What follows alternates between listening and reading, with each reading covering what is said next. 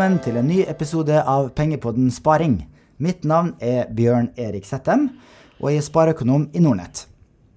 I Pengepodden så snakker vi jo vanligvis mye om hvordan du bør spare og investere, men vi snakker lite om alderspensjon, jobbpensjon, levealdersjustering og annen pensjonssnadder. I dag skal vi derimot snakke masse om det, og til det så har jeg fått hjelp av Knut Dyrehaug, Eh, spareøkonom i Storebrand. Velkommen. Jo, takk. Eh, veldig hyggelig å bli invitert, naturligvis. Eh, det er jo på tide at dere snakker litt mer om pensjon, naturligvis. Alle disse pengesparesnakket deres. Vi to har jo jobba sammen før, i hele ni år i Storebrand. Ja. Og nå har jo du, Knut, fått din egen pensjonspod også. Ja da, eh, så må jeg få rette opp litt. Jeg er ikke noe spareøkonom, jeg er pensjonsøkonom, må vite. Det er jo det vi holder oss med her i Storbritannia, naturligvis. Ja da, vi har en pensjonspod som kommer på lufta for alvor nå i sommer. Og eh, har fomla oss litt frem i starten der, men, men, nå føler vi at vi er på, på merket. Og den er absolutt blitt eh, hørverdig. Så de som vil høre mer om pensjon og, og temaer rundt dette her, kan eh, skru seg inn på Pensjonspodden til Storbrann. Så bra. Litt reklame, det skal du få lov til, som takk, takk. du stiller opp her. Eh, eh, dagens tema er jo eh, Vi skal snakke litt om hvor mye du bør sette av til pensjonssparing. Eh, vi skal innom om folketrygden er sikker, for det er det nok mange som lurer på. Og om alle som er, som er unge i dag, må jobbe til de er både 70 og 75 år. Og til slutt skal vi komme innom hvordan Storebrand har satt sammen sine pensjonsporteføljer. Eh, der har jeg en høne å plukke med deg, Knut. ja, da kan jeg jo si at ja, det er ikke mitt fagområde, så det kan du bare plukke med andre om. Men vi skal nå prøve å svare så godt vi kan. Yes, og så har vi noen spørsmål fra lyttere helt på slutten. Uh, ja. Uh, sparebehov, Knut. Uh, mm. Hvor mye mener du en, en, person som går av med pensjon i dag, siden i midten av 60-åra, eh, bør ha i samla pensjonsinntekt eh, som andel av lønn for å kunne ha en romslig økonomi som mm. pensjonist? Ja, Men i spørsmålet ditt Bjørn Erik, så la du inn en forutsetning. Eh, hvor mye skal en, en, fremtidig pensjonist ha for å ha en romslig økonomi? Og svaret på det, da har vi en tommelfingerregel på 80% og grunnen til eh, at vi sier såpass mye, er en totalvurdering eh, ut ifra at eh, folk får litt mindre faste kostnader til eh, reisevei og den type ting, eh, men resten av kostnadene våre opprettholdes. Så eh, 80 kan høres ganske mye ut, men det er en god tommelfingerregel for å hva skal si, ha en nullovergang i levestandard fra yrkesaktiv til eh, pensjonstilværelse. Hvis jeg kan få lov til å legge til en bitte liten ting, så er det det at det, det, er viktig å huske på pensjon. altså Når vi bruker det uttrykket pensjon, så er ikke det i denne sammenhengen her en tilværelse. Det er rett og slett det som tar over for lønnsinntekten din. Altså pensjon er inntekten din, det er det du faktisk skal veksle inn til brød og smør. Eh, så når vi snakker pensjon her, så snakker vi nå, og vi snakker om 80% så snakker vi egentlig om en 20% ganske umiddelbart reduksjon i lønnsinntekten din. Mm. Så bare sånn for å sette det i et litt sånn relieff. Mm. Du får litt hjelp av eh, skattereglene, for du har et eh, lavere eh, trygdeavgift som pensjonist. Ja, og der, der stopper det stort sett. Eh, I dag så er skattesystemet blitt slik at eh, beskatningen av pensjon og, og, eh, og, arbeidsinntekt er det samme, men du har lavere trygdeavgifter. Mm. Så en liten forskjell er det, men ikke så veldig stor som folk eh, tror. Mm. Og trinnskatt og alt snacks, det gjelder pensjoner akkurat som arbeidsinntekt. Mm, mm. hvis vi da tar utgangspunkt i en god pensjonsavtale, er du i offentlig sektor, så har du frem til nå fått 66 eh, i pensjon hvis du har full opptjening. Eh, omtrent tilsvarende har du i privat sektor hvis du jobber i en, en stor eh, bedrift som har en god, eller har hatt en god ytelsespensjon, eller har en god innskuddspensjon, så ligger det i området der rundt 66 mm. Hvis vi da eh, sammenligner det eh, med den 80 %-anbefalinga som eh, dere har, så har du jo da 14% igjen du må spare. Eh, hvis du har en mer gjennomsnittlig pensjonsavtale i privat sektor, mm. eh, så ligger du kanskje midt på 50-tallet, kanskje. Ja, det er artig det, det spørsmålet ditt, fordi at eh, på Storbrands sider så kan eh, hvem som helst i og for seg logge seg inn og så få en litt sånn oversikt over pensjonen sin. Og eh, vi har nå de siste ja, litt over et år hatt eh, over 300 000 som har eh, gjort akkurat dette her vi kaller det for etablere pensjonstallet sitt. Og der um, henter de inn informasjon fra, fra folketrygden, altså Nav-pensjon og, og, pensjon fra tidligere arbeidsforhold og denne ting, og, og, summerer dette opp. Og da ser vi at gjennomsnittet av de mange hundre tusen kundene som har gjort dette her, det ligger rett i overkant av 50. 54-55% av sin, sin uh, antatte sluttlønn er det de vil få i pensjon. Så ofte så er denne overgangen ganske stor for mange, og det er derfor det er viktig å planlegge dette. Ehm, du vinkler det mot sparing, og det er jo ikke på noen måte feil, det. Men jeg har lyst til å trekke inn også dette med pensjonsplanleggingen. For i det begrepet så inngår sparing naturligvis, men det inngår også dette med å få gjeld ned gjort hus i stand til å kunne bo der eh, som, som eldre, og masse andre ting som, som ligger i begrepet pensjonsplanlegging. Og god planlegging ned med gjeld osv., det kan jo redusere behovet for, for, hvor stor kontantandel man bør ha eh, til, til, eh, tilgjengelig når man blir pensjonist. Så pensjonsplanlegging er, er litt mer enn en bare spareplanlegging, egentlig. Mm, mm. Så hvis vi da eh, tar utgangspunkt i den, det gjennomsnittstallet du, du sa, på rundt 55 ja, da har du eh, 25 prosentpoeng du skal fylle opp eh, med sparing. Ja, og det er svære tall, dette her. Fordi vi snakker jo om eh, prosenter av sluttlønn.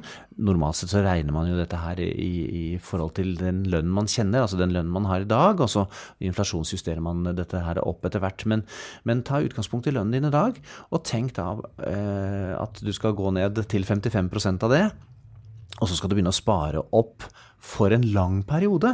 Det mellomlegget, da 25% det blir millioner av kroner som du faktisk må, må, må tenke på at du skal ha tilgjengelig en eller annen gang der fremme når du har tenkt å, å begynne å, å, slutte å jobbe. Så, så, eh, det beste sparerådet vårt, uansett eh, før vi går inn i detaljene, Bjørn og det er vel egentlig å starte dette her tidlig. Eh, ved å starte tidlig så kan du komme unna med en fornuftig sparing per måned. Eh, begynner du for seint, så blir dette her grisedyrt. Mm. For du sa millioner av kroner eh, hvis du summerer opp. Og, og det, det, finnes ulike pensjonskalkulatorer eh, på nettet. Og jeg må jo skryte litt av min gamle arbeidsgiver. Storebrand har en veldig god pensjonskalkulator eh, der du kan legge inn alle dine avtaler i dag, eller ligger det bare og mm. Eh, huke av. Og så eh, kan du eh, si fra hvor mye er ditt ønska pensjonsnivå, mm. og så kan du få et, et estimat på, på hvor mange tusen i måneden du må spare. Ja. Og hvis du er ung, hvis du er i 30-åra, så holder det typisk med en tusenlapp i måneden, kanskje, frem til du er pensjonist. Men er du allerede i begynnelsen av 50-åra, ja, da har du kanskje 4000-5000-6000 i måneden du må spare. Ja. Og så må vi jo huske på det at um, dette her er veiledende tall, og det er ikke slik at alle behøver like mye pensjon, eh, like mye penger. Eh, det er mange som har andre typer drømmer, tanker, ideer om hvordan pensjonstilværelsen skal være, så vi behøver ikke skremme alle lytterne her. Men, men det koker ned til vit hva du har i vente, og lag en plan i forhold til det. Og det å tro at eh, alle sammen får gullpensjoner eh, der fremme, det, det er litt eh, naivt, dessverre. Vi har et fantastisk sosialsystem i Norge som også omfatter da, denne alderspensjonen vår, folketrygden. Og for de aller, aller fleste av oss så er det folketrygden, Nav-pensjon, eller kall det hva du vil, som utgjør mesteparten av pensjonen vår. Den er på en måte i boks. Ehm, det er det, det, som du skal ha i tillegg til det, og i tillegg til bedriftspensjonene vi snakker om i denne sammenhengen her. Så fortvil ikke, det blir til salt i såret for aller, aller fleste, men det å vite hva du går i møte er kjempeviktig. Det henger litt sammen med hele pensjonssystemet, hvis jeg kan komme to sekunder inn på det. Ehm, når vi i Norge la om pensjonssystemet, det ble jo i full effekt fra 1.1.2011 så fikk vi bl.a. dette med fleksibiliteten. Altså, De fleste lytterne her vet at du kan begynne å ta ut pensjonen fra 62 år. Du kan kombinere det med jobb. Det kan du også nå i det offentlige etter hvert som den nye offentlige tjenestepensjonen kommer på plass. Da blir det mer likhet mellom offentlig og privat sektor i så måte. Det betyr at du kan velge å ta ut pensjonen din uavhengig om du jobber, eller hvor mye du jobber. Og det er poenget med selve fleksibiliteten. Det er at hvis du ved 62 eller 64 eller whatever begynner å synes at det å jobbe fem dager i uken er litt slitsomt, du har lyst til å gjøre andre ting pga. helse, eller har lyst til å passe barnebarna dine en gang i uken, ja, så kan du gjøre det. Og da kan du kompensere nedgangen i lønn med å ta ut pensjon. Det er hele tanken. Tanken er å holde folk lenger i arbeid. Og denne fleksibiliteten, den er kjempefin. Men det har en bakside. Det er at hvis du begynner å ta ut full pensjon fra 62 og slutte å jobbe, så blir pensjonen ganske liten. Eller i hvert fall mindre enn det man kanskje hadde sett for seg. For da skal den pensjonsverdien fordele seg over veldig mange år. Så dette med å planlegge pensjonstilværelsen, dette med å spare opp, det gir deg også en trygghet for at du skal kunne bruke denne fleksibiliteten. Og ikke komme opp i noen økonomiske overraskelser. Det er ikke så enkelt som mange vil ha det til, å si at ja, men jeg jobber bare et par år til, så får jeg bedre pensjon enn det jeg kunne fått ved å gå av tidlig. For da kan helsa skrante, du kan ha en sjef som ikke vil ha deg lenger. Altså det er mange ting som man må ta høyde for selv i det nye pensjonssystemet. Du må planlegge litt. Mm, mm. Nei, det er absolutt uh, helt enig med det der. Et viktig spørsmål når man snakker om hvor mye, hvor stort sparebehovet er, er jo skal man ta hensyn til uh, boligformuen sin. Og eh, gjennomsnittsboligen i Norge i dag er vel verdien mellom tre og fire mil. Mm. og hvis du har nedbetalt den, ja da er du egentlig i mål da, med pensjonssparinga di. Er det så enkelt som det? Det, det, spørsmålet har jeg fått hele mitt yrkesaktive liv. vi har brukt mange timer på å diskutere det, Knut. Men... Det har vi, og jeg diskuterte med din gamle sjef også en gang på, på TV 2, husker jeg. Og eh, det jeg ba han tenke på da, det er at man kan ikke spise blanker. Og eh, det, det står jeg fast ved. altså, vi nordmenn er jo verdensmestere i å binde opp eh, kapital i hus og hytte. Og for all del, det er ikke noe negativt ved det overhodet. Men når vi snakker om hva du skal leve av som pensjonist, altså dette som kalles pensjon, så er det plutselig hakket verre. Fordi da må du begynne å løse inn denne plankehaugen til eh, løpende inntekter, løpende penger som skal inn på konto. Men du kan og jo det kan være litt vanskelig. gjøre det. Du kan jo mm. ta opp et rammelån. Absolutt. Det er jo egne pensjonistlån som du eh, ja. slipper å betale tilbake. Så mm. du får jo en del penger ut av den. Absolutt, det var det jeg skulle komme frem til også. Så eh, det igjen, da, så går dette litt på planlegging. fordi Eh, jeg hører, jeg hører den innvendingen altså ukentlig. Eh, og da ber jeg de tenke seg hvor, Gå inn og sjekke da, hvor mye er de kan få i f.eks. Eh, litt ekstralån eller rammelån eller hva det måtte være. Og hmm, Dessverre så kommer veldig mange av disse kundene litt sånn slukøye tilbake, for det er ikke så veldig mye man kan hente ut av boligen sin som man kanskje tror. Når man får denne type lån, så eh, Hvis du tar dette eksempelet fra Litt Ekstra, som er en, en, leverandør som selger eh, lånet sitt gjennom flere banker, så er det et veldig flott system. Um, du kan da ta opp denne gjelden, du slipper å tenke noe mer på det. Uh, gjelden bare vokser med, med rentene. Men da må de ta høyde for at du lever lenge. Så de må ha plass innenfor verdien av huset og den sikkerheten som skal til.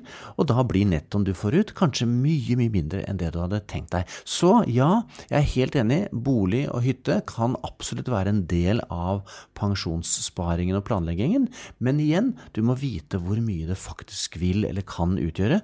Og dessverre, mange blir nok litt skuffet over hvor lite det blir, men for all del, det blir et tilskudd til pensjonen. Mm. Og så er det vel også et poeng at uh, mange har planer om å selge det store huset sitt for å flytte over i en mindre lettstelt leilighet, og den koster minst like mye ja, det, som huset. Det har vi jo uh, snakket om før, uh, Bjørn Erik. og denne undersøkelsen som vi gjorde i 2016, som viste at 80% av de som bytter bolig etter fylte 60, den undersøkelsen gjorde vi sammen med NEF, var det vel? Eiendomsmeglerforbundet? Ja. Mm. Eh, og 80% av de som byttet bolig etter fylte 60 år, de satt igjen med null overskudd eller netto gjeld. Og det er viktig å huske på. En, et eldre eh, ektepar som bor i sin flotte drømmebolig, som de har bodd i 40-50 år, det er jo selvfølgelig deres paradis på jord.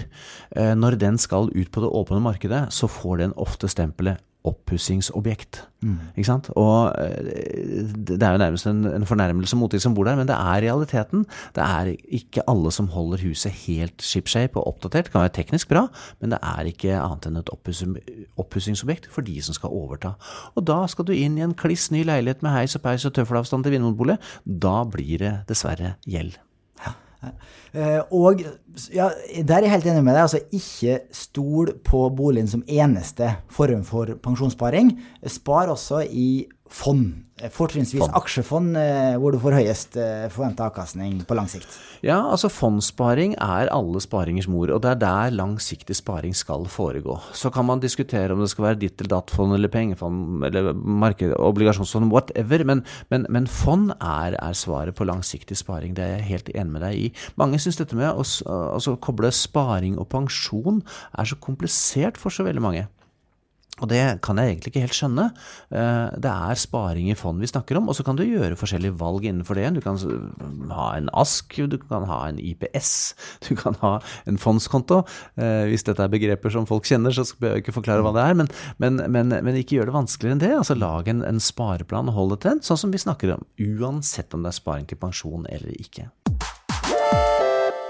I pensjonen vår så er jo øh, grunnfjellet er jo uh, alderspensjon fra folketrygden, som vi har vært innom. Og for eh, gjennomsnittspersonen i dag så utgjør den typisk mellom 70 og 90% av totale pensjonsutbetalinger for de som blir pensjonister i dag. Mm. Eh, men et relevant spørsmål der er kan eh, de som er unge i dag, og f.eks. mine barn, da, som er på 1, 5 og 7 år, mm. kan de forvente å få en brukbar pensjon fra folketrygden om 60 til 70 år? Eller eh, vil pengene være brukt opp innen den tid? Altså, Pengene til folketrygden blir aldri brukt opp, Bjørn Erik, fordi at det finnes ikke penger i folketrygden. Peng folketrygden utbetales eh, direkte fra de som eh, bidrar med skatt eh, i, i, Norge. Det er et PS go-system. Eh, veldig mange tror at eh, pensjonsfond utland, altså det som vi populært kaller oljefondet, har noe med pensjon å gjøre, men det har det egentlig ikke. Det er, en, det er et, et fond som Stortinget egentlig egentlig bestemmer over. Det er ikke noe eierforhold mellom fremtidens pensjonister og, eh, og eh, Pensjonsfond utland. Ei heller Pensjonsfond innland. Men det er en snedig navnekonstruksjon. Så til spørsmålet ditt, eh, vil det bli penger igjen? Ja, det kommer jo helt an på hvor, det, hvor betalingsvillige fremtidens skattebetalere er, da. Har de lyst til å betale pensjoner for, for fremtidens gamle? Og forhåpentligvis så beholder vi en viss grad av, av generasjonslojalitet eh, i Norge. Men hvor stor og hvor langt den, den, strekker seg, det kan man alltids diskutere. Og det er litt det man tenkte på eh, når man gikk gjennom denne pensjonsreformen som vi snakket om i stad. Det er etter min oppfatning et genialt stykke arbeid. Den ble gjort på et tidspunkt hvor Norge flommet over av oljepenger, og vi hadde det så godt som bare det. Allikevel klarte man da å gjøre Eh, jeg bruker ordet innstramninger her, men, men jeg skal forklare litt hva jeg mener etterpå i, i, basisen i tryggheten vår, nemlig folketrygden. Eh, altså på en tid hvor vi hadde god råd, så gjorde vi det likevel. Hadde dette vært gjort i alle andre land, så hadde det blitt eh, både brenning av dekk i gatene og eh, kasting av diverse politikere. Men i Norge gikk det igjennom, for vi skjønner sannsynligvis innerst inne at det gamle pensjonssystemet vi hadde, var for raust. Det var for lett å få en for god pensjon, og dette ville bli enda mer tydelig fremover, etter hvert som eh, hva skal vi si, etterkrigsgenerasjonene, som jo har hatt eh, nytte av en veldig god lønnsutvikling i Norge, en lønnsutvikling man ikke så for seg i det gamle folketrygdsystemet.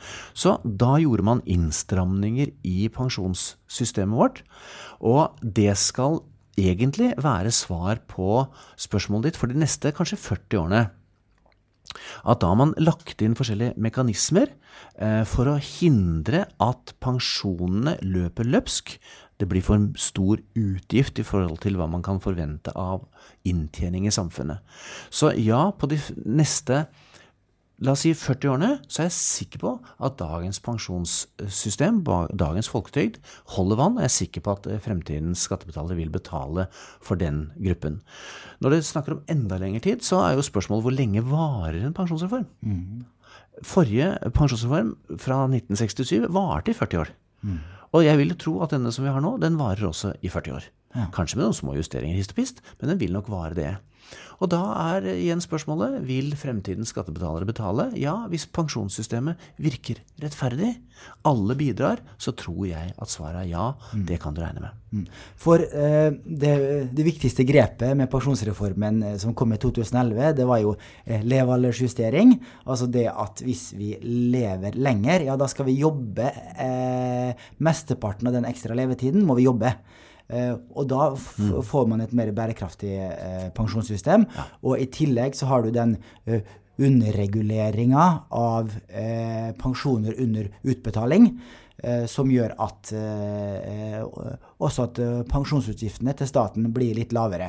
Og jeg leste faktisk, det er jo sikkert ja det var, måtte være 2011, det, at, at de to innsparingsgrepene mm. på den tiden var verdt mer enn eh, oljefondets ja. verdi. Ja, faktisk. Så det er, det er en gedigen innsparingstiltak. Er derfor jeg kalte det for, mm. for, for det. Og, eh, men det som man skal være klar over, da, det er at eh, denne levealdersjusteringen, som du helt eh, riktig har beskrevet, eh, den kan man jo gjennom pensjonssystemet være med å motvirke litt også. Fordi eh, hvis man da velger å jobbe noen år ekstra, har han helse og jobb til det, ja, så, så vil ikke nødvendigvis pensjonene bli så mye mindre enn det man ser i dag. Men man må altså gjøre noe for å få det. Det var det jeg sa, det blir ikke fullt så lett å få så mye pensjon som man ser i dag. Du må jobbe litt ekstra for å få det. Og eh, jeg syns det, dette systemet er ganske genialt, egentlig, og det er forutsigbart. Uh, og Det er det vi snakket om i stad. Du må planlegge litt. Gå inn i de kalkulatorene som finnes, enten hos en pensjonsleverandør som Storbrann, eller f.eks. gå inn direkte på Nav. Nav.no, logg deg inn med bank-ID-en din, så er du inne på din egen pensjonsside på Nav. Og det er en veldig god side, kan anbefale det til alle. Der ser du oversikt over pensjonsopptjeningen din frem til nå. Du ser om du har fått godskrevet eh, pensjonsopptjening ved pass av mindreårige barn, f.eks. Du kan også sjekke der om, om, det er noen feil eller mangler i, oppsparingen din. Så det anbefaler absolutt alle å gå inn der. Og der er det også kalkulatorer. Du er forberedt, vet hva du har i vente. Mm -hmm. eh, jeg kikka litt i eh, perspektivmeldinga som kom eh, i fjor, var det vel. Mm -hmm. der eh, drøfter jo Finansdepartementet de lange linjene. Og der står det jo bl.a. det at, at, det blir eh, flere og flere pensjonister per yrkesaktive.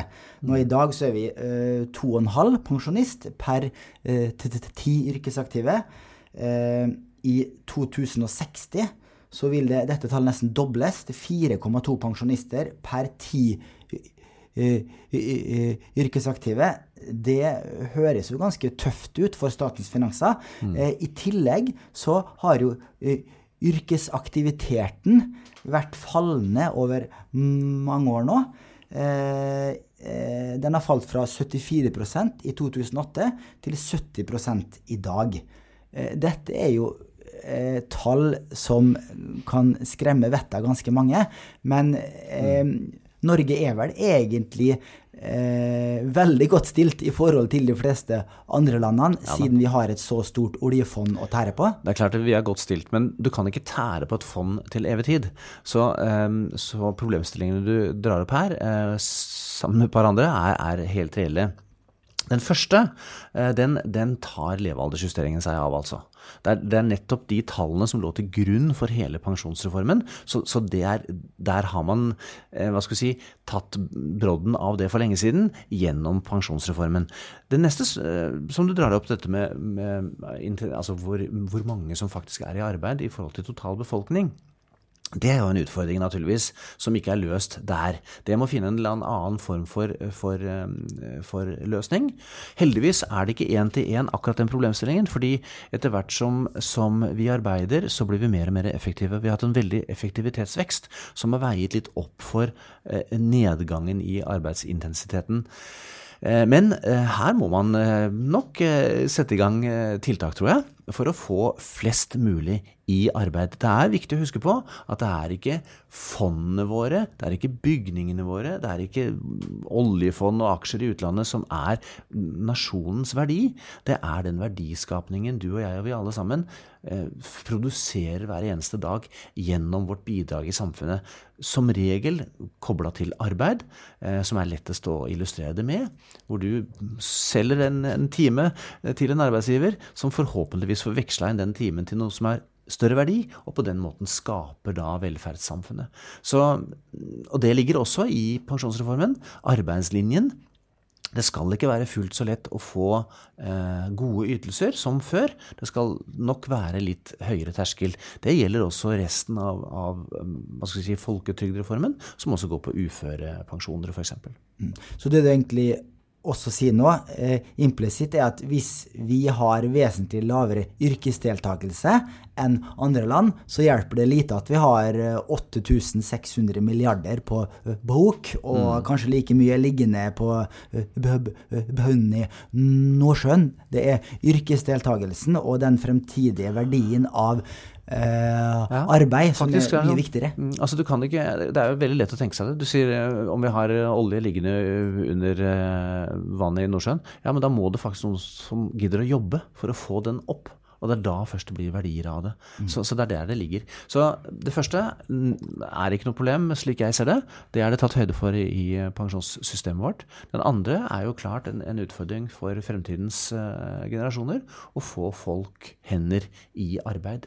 Nå viser det seg jo gjennom historien at folk er ganske flinke til å finne på noe å gjøre. En verdiskapning å, å ta tak i. Så jeg er ikke så veldig, veldig bekymret for det, egentlig. Mine barn, må de jobbe til de 75 eh, år? Eh, og er det slik at eh, staten etter hvert vil sette opp den laveste pensjonsalderen? For eh, i dag er jo den 62 år. I Sverige så eh, har de vel akkurat satt opp laveste pensjonsalder nå, har de ikke det? Jo, det vedtaket er jo eh, gjort eh, nå i disse dager, så jeg husker. Og det skal være da en innføring av en økning fra 61 til 64 over en ganske lang tidsperiode. Åtte år, tror jeg. Um, det kan godt hende at det er en diskusjon i Norge også. Jeg leste akkurat en, en rapport rundt dette med, med, pensjonsalder i Norge, som eh, et partssammensatt utvalg eh, leverte i 2016. Der diskuteres det mer i den andre enden, faktisk. Altså å la, eh, la folk få lov til å jobbe lenger. Eh, ikke fullt så mye diskusjon om den laveste grensen. Eh, så det er nok ikke noe aktuelt politisk tema i Norge, egentlig. Men hvis jeg kan ta noen eh, tanker rundt akkurat det der, mm. så er det slik, eh, og det er viktig å huske på for dine lyttere også, at det er i grunnen ikke noe pensjonsalder i Norge lenger. Eh, den, den, pensjonsalderen man kan eventuelt finne, da, den ligger i arbeidsmiljøloven. Og den sier at arbeidsgiver kan si til eh, meg, Knut, nå er du eh, blitt 72 år og for gammel til å gjøre denne jobben din. Altså man kan aldersdiskriminere fra 72 år.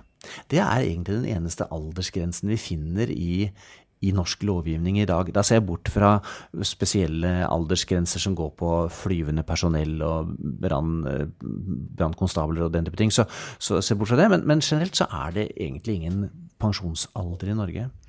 Så når spørsmålet ditt kommer om hvor lenge skal du jobbe, ja, det henger jo igjen sammen med den levealdersjusteringen. ikke sant? Um, hvis du vil ha den skal vi kalle det et nullpunkt da, på pensjonsutbetalingen. Altså like mye pensjon eh, for dine barn som, som, går av en eller annen gang, eh, som, eh, som, deg, eh, som meg. Ja, så må man jobbe dette antall år ekstra som levealderen øker. Og, eh, og, da, hvis de gjør det, så blir det pensjon til dem også. Men da må de for, regne med å jobbe litt lenger. Husk på da at når de blir 70 så er de sannsynligvis mer friske enn når du blir 70. Og vesentlig mer friske enn når jeg blir 70. Så man må, må, må, ta dette litt sånn forholdsmessig. Og, og pensjonssystemet, der regner man ut liksom at ja, 18-19 år som pensjonist, det er liksom nullpunktet. Hvis du vil være pensjonist i flere år enn det, ja, da må du være med å finansiere det selv gjennom lavere utbetalinger per år. Den fleksibiliteten som vi snakket om. vet du. Jeg må si Den levealdersjusteringen er ganske streng, da, for at du forutsetter jo faktisk at all den ekstra levealderen du får, skal du jaggu jobbe. Ja da. Det er ikke sånn 50-50-deling her. Nei, det er faktisk én til én over av dette 18-19-årsbegrepet. Og eh, selv eh, du kan finne dette eh, levealdersjusteringstallet ditt på Nav. Eh, og jeg er født i 1972, er 46 år gammel, og jeg må jobbe til jeg er 70,5 år. eh, For å få like eh, høyt pensjonsnivå fra folketrygden i forhold til lønn som det mine foreldre har fått. Ja, og, og hvis du da eh, er født i 82, altså ti år etter deg igjen, så må du legge på et år til Ja. med, og jobbe for å få samme dette null. Selv så er jeg en djevel på å spare, sånn at eh, jeg har planer om, i hvert fall hvis jeg er lei av å jobbe når jeg er 62, så skal jeg ha råd til det. Eh, friheten er jo den viktigste for folk flest. Sant? Ja, det kan godt hende jeg vil jobbe til jeg er 70,5 år, men hvis ikke jeg trives i jobben og har mest lyst til å seile jorda rundt eh, med eh, min ektefelle, og nå da har jo barna flytta ut, så skal, jeg ha, så hva er muligheten til det. Ja, og det går jo på dette vi snakket om til med å planlegge. Og hvor planleggingen gjennom da en god uh, privatøkonomi, få gjelden under kontroll osv., og, så og selvfølgelig sparing, ja, så kan man tenke sånn. Altså da kan man benytte denne fleksibiliteten i pensjonssystemet og velge å jobbe mindre eller velge å slutte. Men husk da på at den pensjonen som du får da fra folketrygden, eller for den saks skyld fra arbeidsgiver, den blir lavere. Fordi den potten som du har spart opp til da, skal fordele seg over veldig mange flere år. En sånn tommelfingerregel er at hvis du tar ut pensjonen din fra folketrygden ved 62, fremfor å vente til 67, ja, så blir den 30% lavere hvert år resten av livet. Og 30% er ganske mye når utgangspunktet allerede er 50 av lønna di. ikke sant? Så igjen, vær så snill, gå inn på kalkulatoren og planlegg dette her. Og det er ikke alle som er like rå på sparing som deg, vet du, Bjørn Erik. Nei, og, og der er et viktig poeng. For eh, de som tar ut da, pensjon fra 62, og i tillegg også slutter å jobbe, eh, de vil jo da få en, en eh, varig lavere pensjon resten Ja, av det livet. er det de vil. Og det har de hatt eh, muligheten til nå i en syvårstid. års tid. Eh, Har vi begynt å se eh, fattigdom blant de tidlige pensjonistene, som nå eh, da i 2011, eller for så vidt også før det, hvis du hadde AFP, så hadde du muligheten til å ta ut eh, pensjon og slutte å jobbe eh, ved 62 år, også før 2011. Har det vært noen undersøkelser som viser økt fattigdom blant disse tidligpensjonistene? Det, eh, det er for tidlig, faktisk. Eh, Rett og slett fordi at eh, man fikk til Altså, dette fikk man til. Eh, nei, jeg må si det på et litt annen måte. Eh, denne fleksibiliteten den kom inn i pensjonssystemet ved, ved to, i 2011. Ikke sant? Det er snaue syv år siden. Og, eh, så det er for tidlig å måle dette som fattigdom. Eh, det som var systemet før, var at noen kunne gå av også ved 62 eller 63 gjennom den gamle AFP-ordningen. og Nå snakker vi privat sektor. Og da, da hadde de en ganske solid pensjon, ikke sant. Så, så effektene er ikke målbare ennå i den gaten. Det kan godt hende at noen har gjort undersøkelser rundt dette her som ikke jeg vet om, men det er ikke noe kjent, eh, i hvert fall så vidt jeg vet.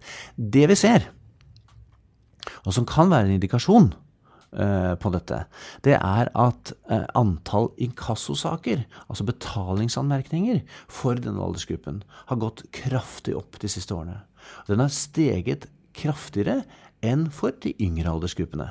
Og det er alarmerende i seg selv. Nå må jeg legge til at dette er fra et veldig lavt nivå. Men dog allikevel, det kan jo tyde på noe. At man i hvert fall ikke er forberedt nok på å trimme økonomien sin, trimme utgiftene sine, til den nye økonomiske hverdagen. Så igjen planlegging. Så til siste tema. Eh, Det er jo pensjonsporteføljen eh, til Storebrand og de andre pensjonsleverandørene. Eh, Og sammensetninga der. For i sommer så har vi to hatt en eh, liten vennskapelig krangel i Dagens Ja Næringsliv mm. og på Twitter om hvor høy aksjeandelen bør være i en pensjonsportefølje. Og vi i Nordnett vi mener jo at de anbefalte eh, spareprofilene til Storebrand og DNB og de andre er for defensive. Altså det er for lav aksjeandel. Eh, både eh, tidlig i eh, yrkeskarrieren, og ikke minst at den nedtrappinga i aksjeandel eh, starter allerede i midten av 40-årene. Den skulle gjerne ha sett eh, starta en del seinere. Også at aksjeandelen i utbetalingstiden bare er 20% Den bør jekkes opp, Knut. Uh, sier, sier aksjepusheren Nordnett. Ja. Altså, du, vet du hva, vi snakker om egentlig to helt forskjellige ting, føler jeg. Uh, og uh, på den ene side, når vi snakker om pensjon og det folk skal leve av, og dette one size fits all, nemlig anbefalt uh, en slags standardanbefaling til, til, store kundegrupper, så er det den ene siden. Så er det hvilke faglige råd skal man gjøre for langsiktig sparing. Det er liksom den andre siden. Så eh, jeg må få til og med være litt sånn, litt sånn schizofren her akkurat nå. Eh, fordi når det gjelder langsiktig sparing, så er jeg en hund etter aksjer og aksjefond, jeg også. Eh, og er helt enig i at det har de aller, aller fleste av oss veldig nytte av å, å ha lenge. Langt inn i pensjonsalderen også. For all del. Men det gjelder på en måte sparingen vår den langsiktige sparingen vår som vi ikke nødvendigvis er avhengig av for å få brød og smør på bordet. Eh, og da må jeg over på den andre schizofrene siden, nemlig hva kan vi eh, vi i Storbrann, som er definitivt markedsledende på bedriftsbetalte pensjoner, hva kan vi si til de store massene, og hva kan vi anbefale de, og gjøre at de kan sove trygt om natten? Da må nok vi være noe mer edruelige, og det er der anbefalt pensjon kommer inn i bildet. Den er Den var ganske tøft når vi innførte dette her i 2012.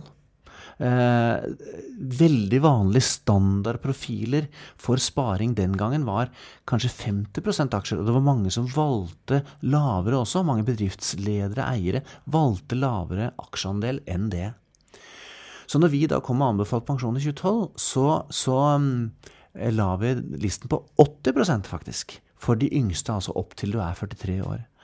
Eh, og det var vi måtte reise rundt og selge det inn til norske bedrifter og til norske ansatte, altså. Mm. Nå føler jeg at, at, det kanskje har blitt mer akseptert, mer, forstått. Eh, det kommer jo stadig nye aldersgrupper med en litt annen hva skal vi kalle det, utdannelsesbakgrunn, som er lettere for å forstå dette kanskje enn man hadde før. Eh, men fortsatt er det slik at veldig store grupper i Norge syns fond og fondssparing er aldeles skummelt. Mm. Bare se på hvor mye fond, eller egentlig hvor lite fondssparing det er i Norge.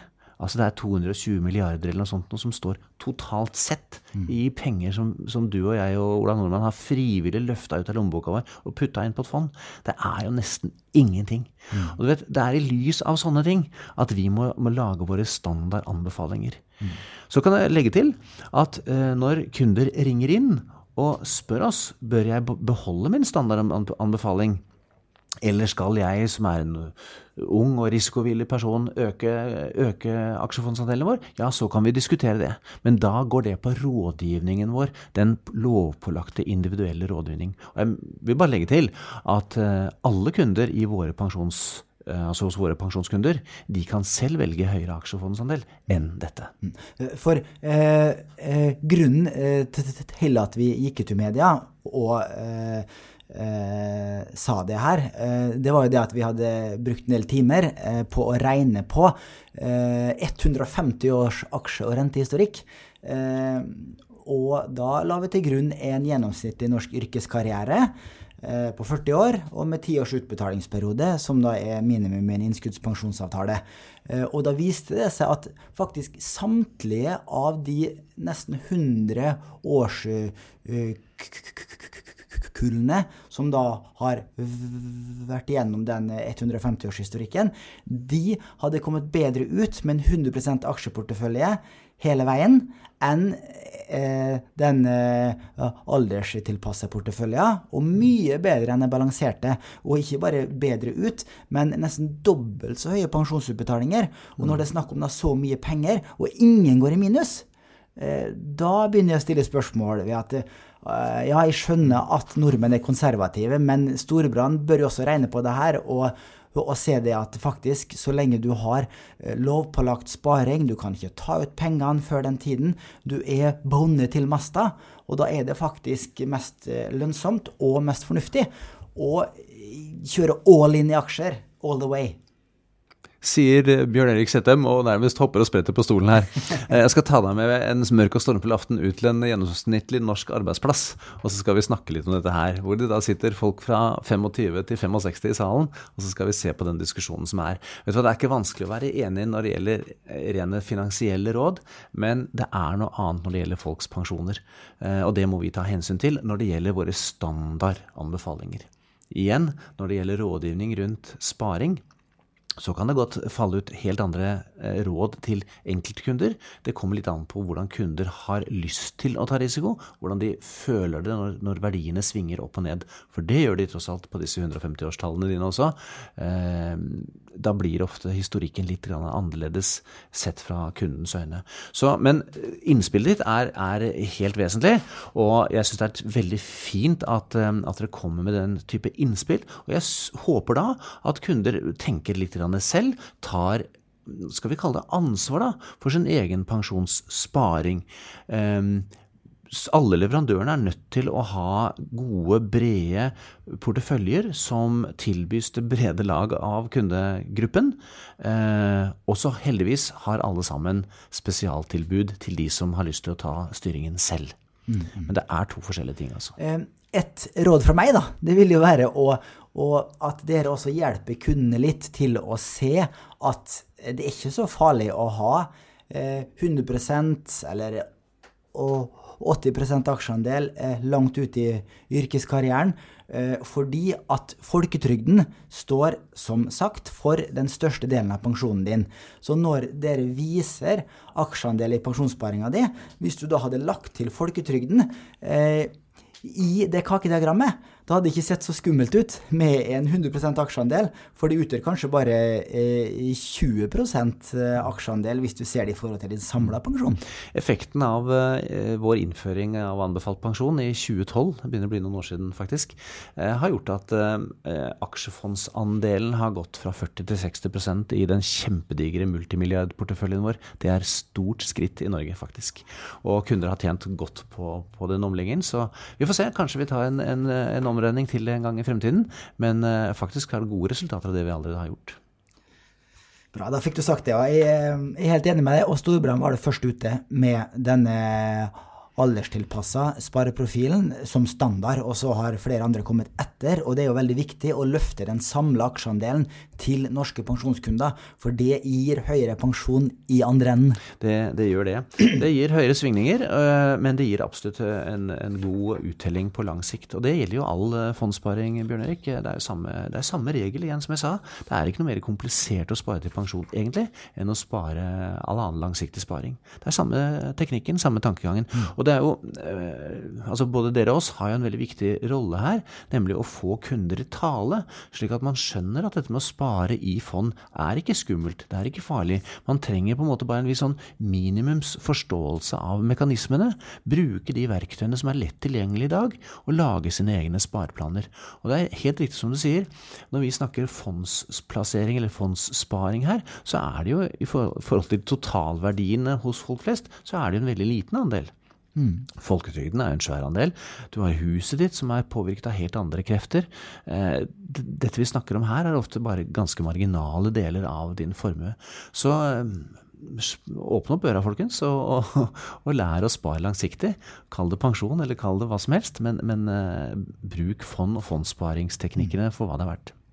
La oss gå litt dypere ned i pensjonsporteføljen, se hvilke fond som de består av. Ehm, og ehm, vi kan se på en 80% pensjonsportefølje til Storbrann som heter offensiv, Storbrann offensiv pensjon. Eh, den er det, jo, det er jo det som er standarden eh, frem til midten av 40-årene. Eh, den inneholder ti forskjellige fond, ser jeg på nettsiden og på Morningstar. Det er jo både indeksfond og det er indeksnære eh, Eh, eh, bærekraftsfond, og det er faktorfond, og det er et aktivt aksjefond. Mm. I tillegg så er det et uh, private equity-fond også. Ja, og eiendom faktisk det er som regel mm, altså 5 av hver. Ja, nettopp. Og så er det litt næringseiendom. Så ja. Eh, der er jo en eh, bred og diversifisert eh, portefølje. Absolutt. Det jeg stussa litt på, er at dere har hele 20% i norske aksjefond. Da har du en veldig mm eh, skeiv eh, fordeling i favør av Norge. I, hvis mm. du ser på verdensindeksen, så utgjør jo Oslo Børs sine verdier rundt 0,3 av verdens børsverdier. Mm. Så er det ikke en veldig eh, skjevdeling eh, av altså, favør av Norge? I forhold til den kompetansen som vi sitter på, så er det en riktig fordeling. Um, vi har hatt uh, norske plasseringer i, i veldig lang tid. Eh, og hatt veldig god uttelling av de plasseringene der. Og har bygd opp en veldig god forvaltningskompetanse på norske, norske aksjer. Så det er den vi bruker i, i, denne sammenhengen her. Og det er en av hovedårsakene til at den er på det nivået der. Så vil jeg minne om at eh, ja, 20% men da 80% et annet sted. Så, så eh, du har god, god spredning allikevel, faktisk. Mm. Mm. Det er bare Storebrand og SPP-fond her. Det er ingen eksterne fond fra andre. Eh, er virkelig Storbrann verdens beste eh, kapitalforvalter over hele verden? Ja. Nå er vel en del av forklaringa at det er mye eh, indeksfond her også, men det er jo et faktorfond og så er det et aktivt Norge-fond. Mm. Men du mener også det med hånden på hjertet at, at uh, dere kunne ikke funnet bedre eksterne forvaltere, og da betalt litt mer, da? Altså, eh, Fondsverdenen er enormt stor. Bare gå til Nordnett, så ser man jo hvor, hvor svær den er. Um, dette her du snakker om nå, det er våre pensjons profiler. Det er på en måte det hele Storbrands pensjonsvirksomhet er bygget opp rundt. Dette her er arbeidshestene til, til, til vår pensjonssparing og våre kunders pensjonsfremtid. Um, vi har bygget opp veldig god kompetanse på, på denne form for sparing. Um, selvfølgelig finnes det massevis av fond rundt omkring i verden som uh, er gode, og som kan på enkelte områder være bedre enn det vi kan tilby. Men totalen her er viktig for oss. Ehm, dette her er veldig langsiktige penger.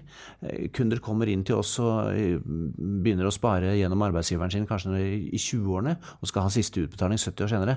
Vi må ha kontroll på næringskjeden. Det er hovedårsaken til at vi gjør det på denne måten. Nå må vi jo si at ehm, under disse forskjellige store fond i fondene så er det jo store spredninger både på, på andre typer forvaltere og den type ting. Så, så, det er klart det er, det er en internasjonal sammensetning av investeringene her. Um, bare sånn at det er sagt. Men, men, ja, det er våre egne fond. Mm, mm. Eh, og så kikker jeg litt på eh, historisk avkastning eh, på den eh, Storbrann offensiv pensjon sammenligna med de andre pensjonsleverandørene. Mm. Det finnes en slik avkastningsoversikt på norskpensjon.no. Og eh, på femårshistorikk så lå eh, Storbrann sin eh, profil i øvre halvdel av avkastningstabellen. men på tiårs sikt så lå Storbrann sin profil på nedre halvdel. Mm. Så dere er verken best eller dårligst når det kommer til avkastning. Eh, faktisk både på fem og ti års sikt så var det Sparebank1 og Gjensidige som toppa avkastningslistene. På, på, den profilen der, ja. Mm. På den profilen der. Mm. Eh, hvorfor er ikke Storbrann helt i topp? Ja, eh, Det er nok flere grunner til det, uten at jeg skal gå inn og analysere for mye av det, for dette ligger litt utenfor min kompetansekjerne. Men, men hovedårsaken er nok at vi har hatt en veldig konservativ valutastrategi. Eh, vi eh, prøver å dempe virkningene av valuta i denne form for sparing så godt det lar seg gjøre. De to du nevnte, har ikke hatt samme strategi, og det har de profitert veldig godt på i de siste årene nå.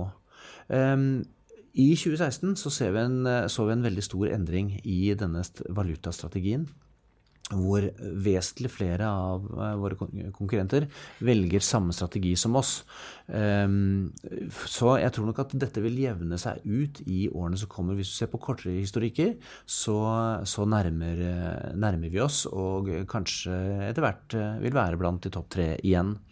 Så eh, hovedårsaken er eh, strategiene rundt valuta. Mm. Vi mener det at de, de svingningene som valuta normalt sett gir til pensjonsporteføljer, er ikke helt heldig. Igjen, dette er, folk, dette er, penger folk skal leve av.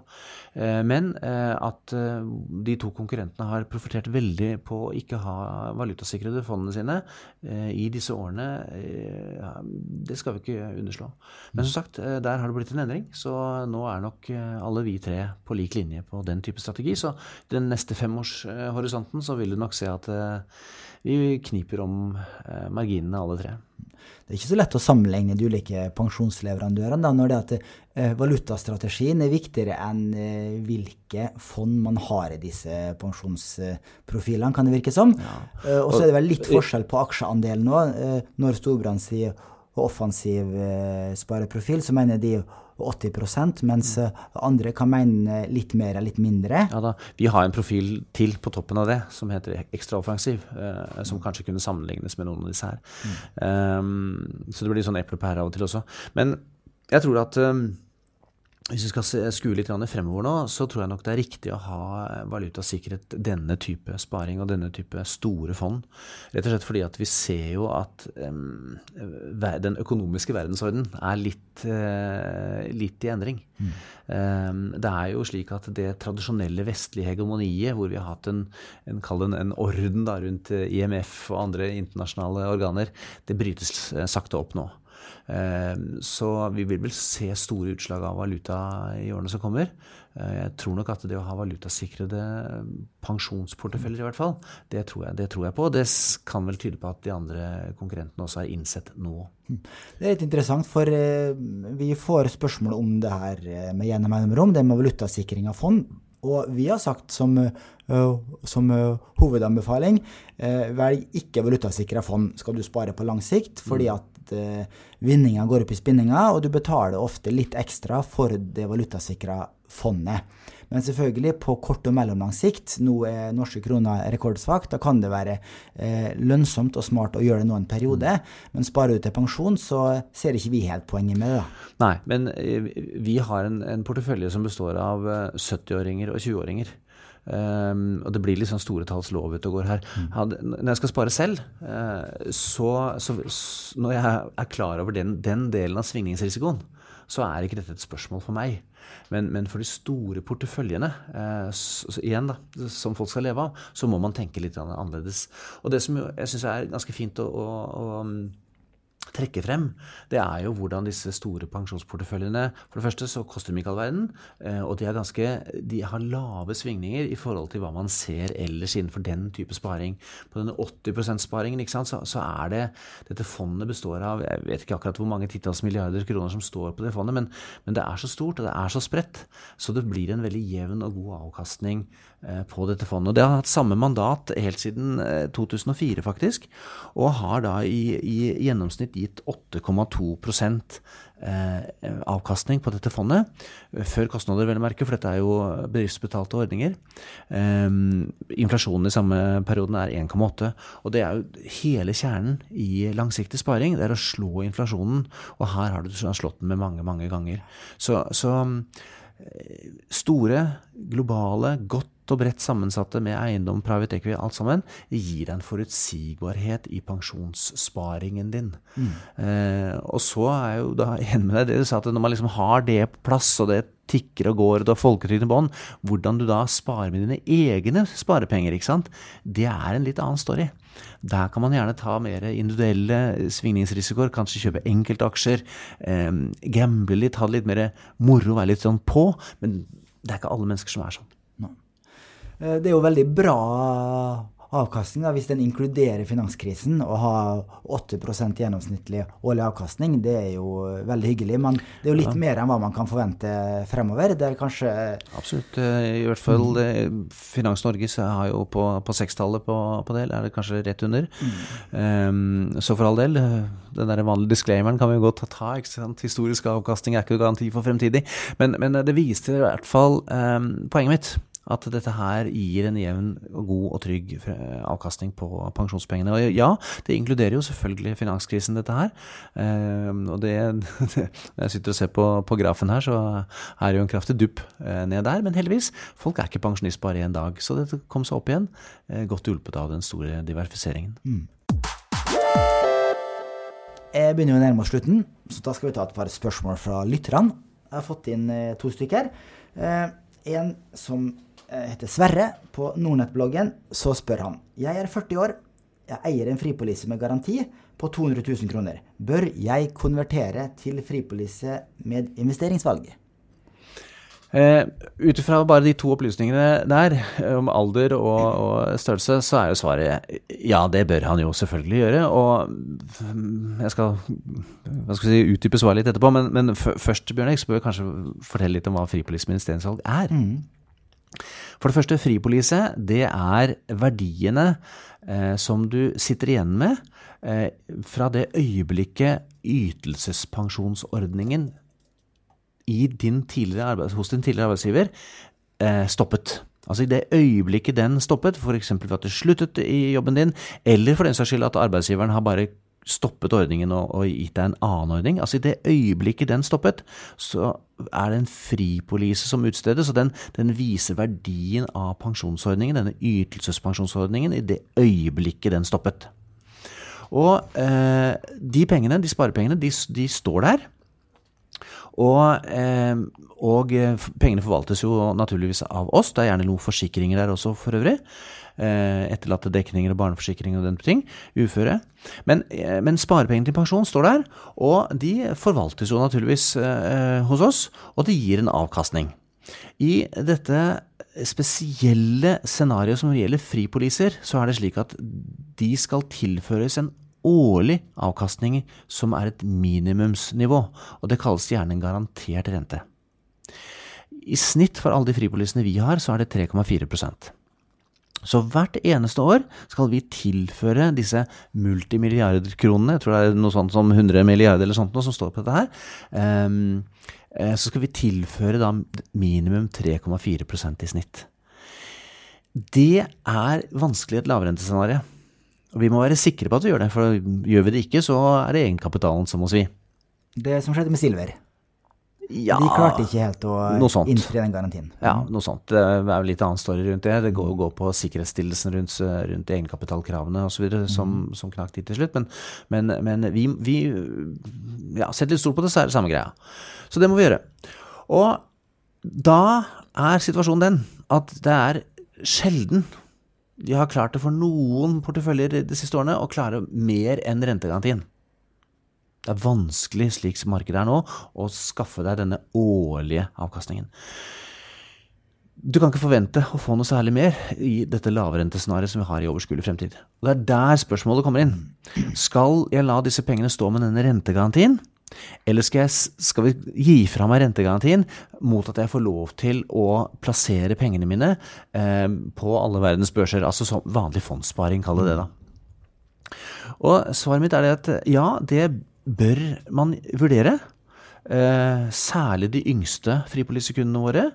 Um, som har lang tid igjen, da er det sannsynlig at man kan slå denne rentegarantien ved en høyere aksjefondsandel. Mm. Men da må man være villig til å se at verdiene på denne pensjonen sin, pensjonssparepengene sine, svinger opp og ned. Du må altså være en person som egner seg for den type sparing, eh, og det må du egentlig ja, kjenner mest på selv, men vi må spørre deg om det. Syns du det er greit? Syns du det er greit å se dette her svinge opp og ned, osv.? Det er vi pålagt å spørre deg om før, før du får lov til å gjøre det. Så svaret er ja, det bør du vurdere. Absolutt. Vi kan også nevne, Sverre, at eh, da jeg fikk den muligheten her til å konvertere min fripolise eh, i 2015, så gjorde jeg det med en gang. Da var jeg 43 år, og da tenkte jeg at eh, jeg kommer til å slå Da hadde jeg en garantert avkastning på 2,8 eh, hvis jeg husker riktig. Mm. Eh, og tenkte at 2,8% det skal jeg klare å slå med god margin. Jeg kjører jo 100% inn i aksjefond, selvfølgelig. Og har jo en avkastning på over 30 nå eh, de siste eh, eh tre årene. Hadde de fortsatt sittet med min garanterte fripolise, så hadde det hatt rundt 9 mm. Avkastning den samme treårsperioden. Men det som du sier, Knut, du, jo, du, må være villig til å ta aksjerisiko for de pengene. Ja. og, og hvis du Og du kan si hvis du vil ha en lav risikoplassering, de neste 10-20-30 årene, ja, da får du ikke bedre rente noe annet sted. For du, det er ingen andre i verden som vil garantere det 2,5 til 3,5, kanskje 4 garantert årlig avkastning. Da kommer de til å le av deg hvis du spør om en slikt fastrenteinnskudd i banken et eller annet sted. Ja, Det er på grensen til å være for godt til å være sant. Så det er jeg helt enig i. Men, men uh, vurderingen til Bjørn Erik er, den støtter jeg fullt ut. Og jeg hadde fripoliser selv, jeg var da mye eldre enn deg. Men jeg, jeg byttet én av de til, til fripoliser med lisensvalg. Jeg burde ha gjort begge to. Nå er jeg for gammel. Eh, Stormannen sier at nå får jeg ikke lov. Så, så der stopper den. Ja, for det er en grense på 60 år. Ja, ikke sant.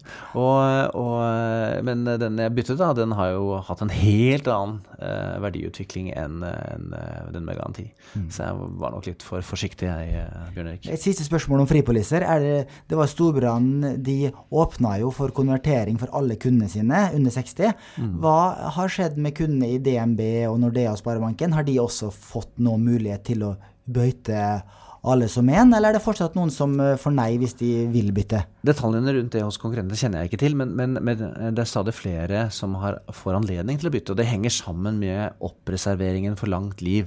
Eh, blant annet da, litt komplisert for så vidt, men, men, det blir stadig flere kunder i, eh, i fripoliseverden som, som har, får anledning til å, å bytte.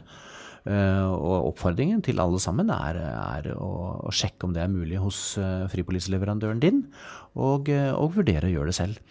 Eh, det er vel også slik at eh, når du da har fripolitisk investeringsvalg, så åpner denne flyttemuligheten seg. I dag så er det ikke en reell flyttemulighet for fripoliser. Det er ingen som vil ta imot dem, rett og slett.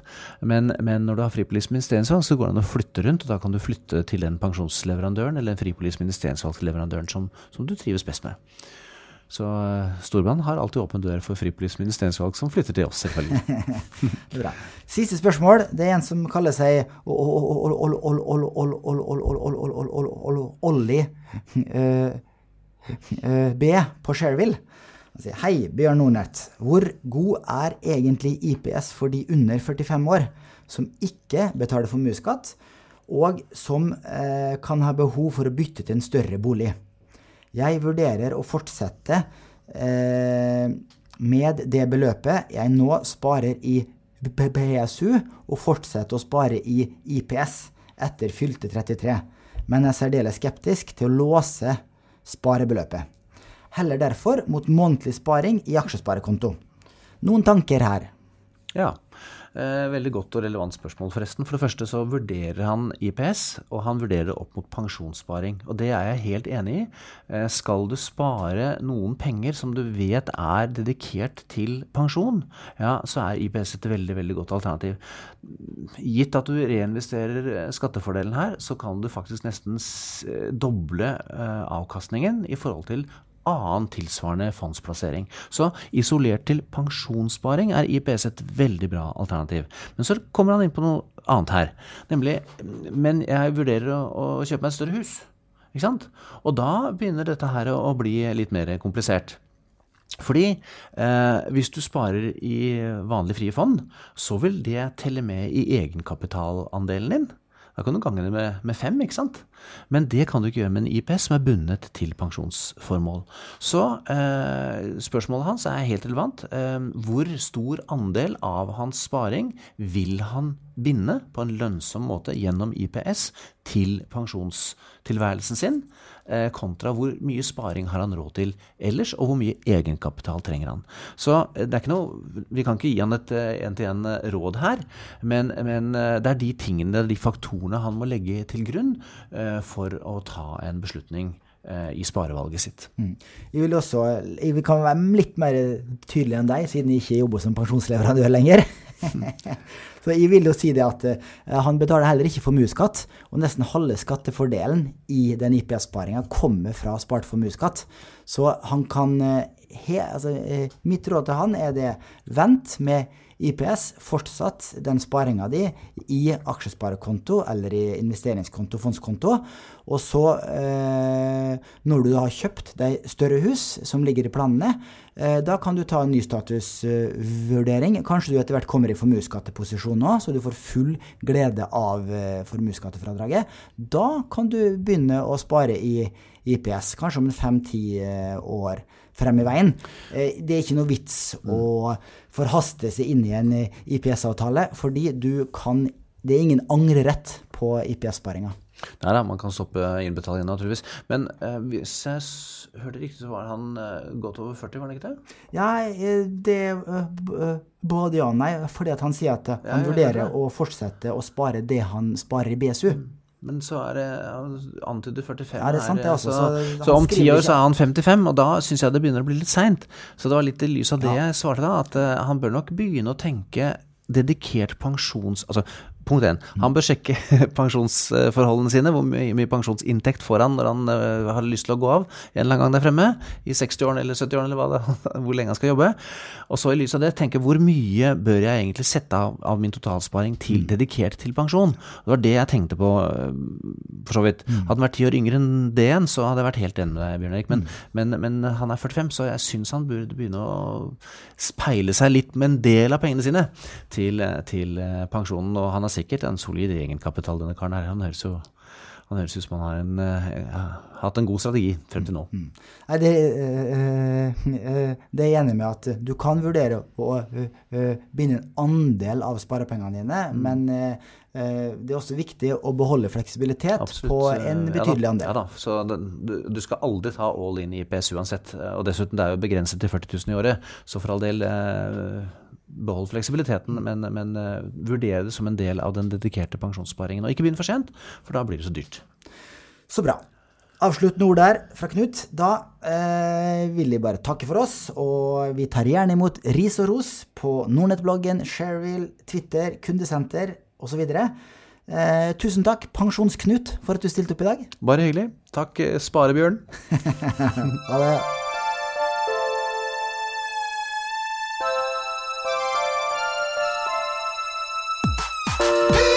Penger, penger, penger. Penger, penger, penger. Penger, penger, penger.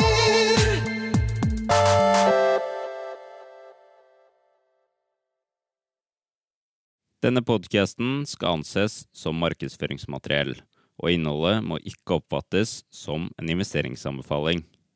Podkasten er kun ment til inspirasjon og informasjonsformål. Nordnett tar ikke ansvar for eventuelle tap som måtte oppstå ved bruk av informasjonen i denne podkasten. Les mer på disclaimer-siden på nordnett.no.